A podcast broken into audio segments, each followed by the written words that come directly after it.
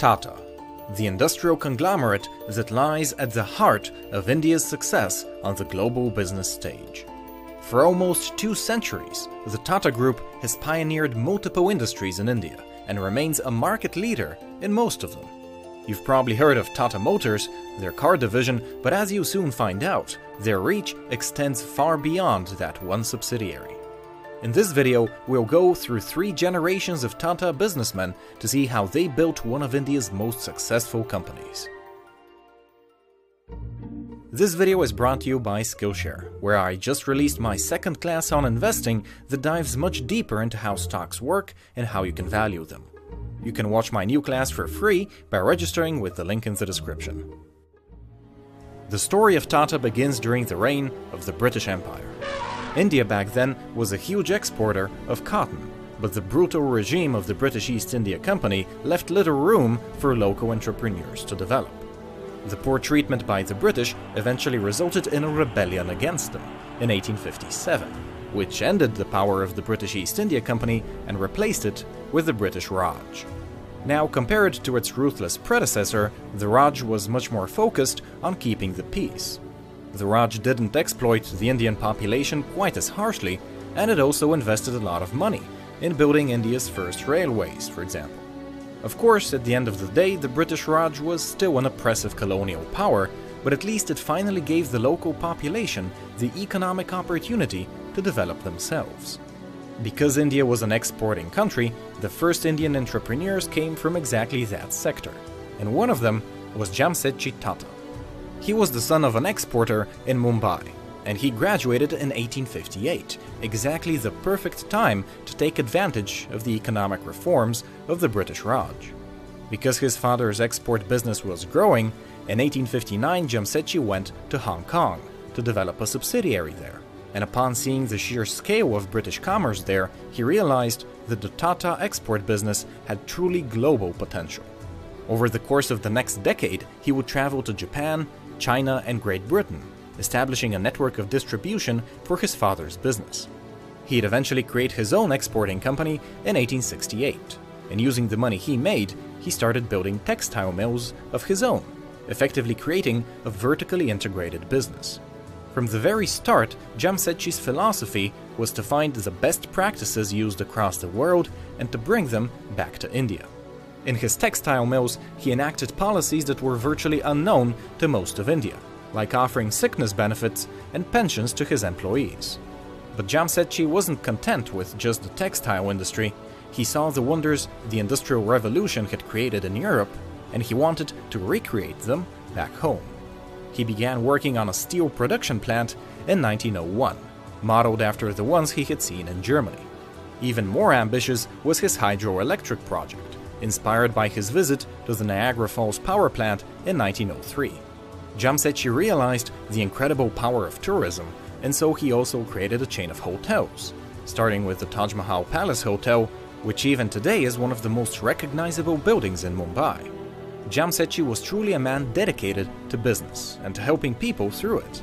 He valued education to the point where he donated land and buildings towards the creation of the Indian Institute of Science, the eminent university of India.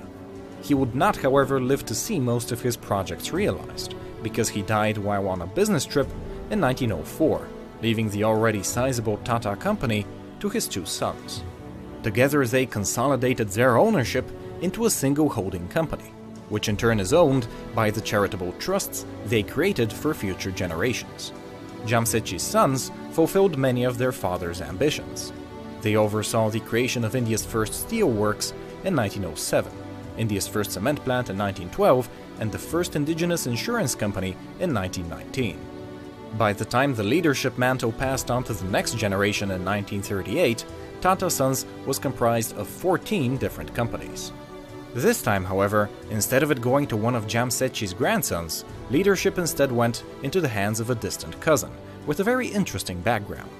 Jehangir Tata, better known as JRD, had been in the company since 1925, but he had been raised in France and was a close friend to the man who made the first flight across the English Channel. In other words, JRD was a passionate aviator, and in 1929 he obtained India's first pilot license, so unsurprisingly, his first big project at Tata was to develop an airline. In 1932, he created the Tata Air Service, which originally only carried mail, but then in 1938 started doing passenger flights as well, even helping out the British in the Second World War. Now, you'd imagine India's independence in 1947 would have been beneficial to the Tatas, but in reality, the socialist policies of the newly created government were at odds with private business. India's first prime minister saw just how successful JRD had been with his airline, and in 1953 he unilaterally decided to nationalize it. He kept JRD as the airline's chairman until 1977, and as you can imagine, the company only went downhill from there, drowning in ever increasing debt. Of course, JRD would not let politics get in the way of business, so he did his best to grow Tata while avoiding the wrath of the socialists. He created Tata Motors in 1945, originally with the idea of building locomotives, but in 1954 he branched out into commercial vehicles through a partnership with the German company Daimler. Over the course of his 52 years of leadership, JRD expanded the Tata Group from 14 companies to 95. But to do that, he had to dramatically lower the ownership Tata Sons had in each one in order to appease the socialists.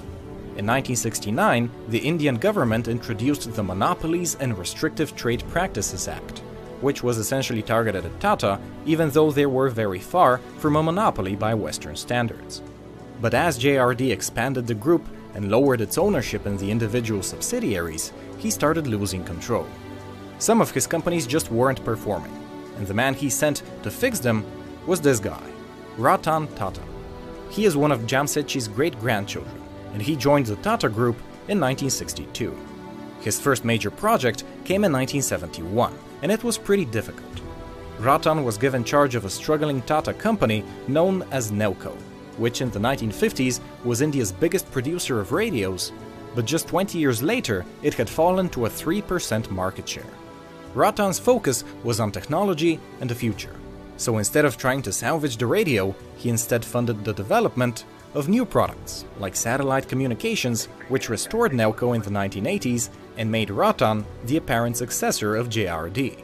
Ratan claimed leadership of the Tata Group in 1991, right as a wave of economic liberalization swept across India. The socialists lost power and India finally joined the global capital market but this presented a big threat to Tata. Up until now, it had operated in a very protected economy, which was suddenly open to competition from foreign companies. Worse yet, JRD had let Tata become extremely decentralized, so it would be very slow to adapt to new competitors. Ratan had no choice but to re establish ownership over all the Tata subsidiaries, and that didn't come cheap. He sold 20% of Tata Sons, the holding company, and used that money to buy shares in the Tata subsidiaries, especially Tata Steel and Tata Motors. He then reorganized all 100 subsidiaries into seven sectors, establishing a framework along which he could actually control them. But just wielding power isn't enough to turn around a struggling business, and in the 1990s, pretty much every Tata company was losing ground to international competitors. Ratan's answer, however, was brilliant he started acquiring foreign competitors and absorbing them into the Tata Group, effectively buying all their talent and supply chains and experience in order to strengthen his business back home in India, while also expanding internationally. Ratan's buying spree began in the year 2000, when his beverage company, Tata Tea, acquired the Tetley Company from Great Britain. Over the next decade, Ratan ended up acquiring hundreds of companies for pretty much every subsidiary in the Tata Group. Most notably, he purchased the European steel titan Corus for $12 billion in 2007, and then Jaguar Land Rover for $2 billion in 2008. As you can imagine, the international buying spree has been paying dividends for Tata, and today the majority of their revenues actually come from outside of India. What's even more beautiful is that the majority of Tata subsidiaries are actually public companies, whose shares you can purchase on the stock market in India.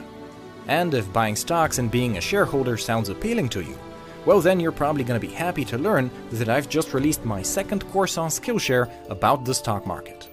My first one was a very general introduction, but in this 40 minute animated sequel, we're gonna dive much deeper into how stocks actually work and how you can value them to see which companies are overpriced and which ones are a bargain.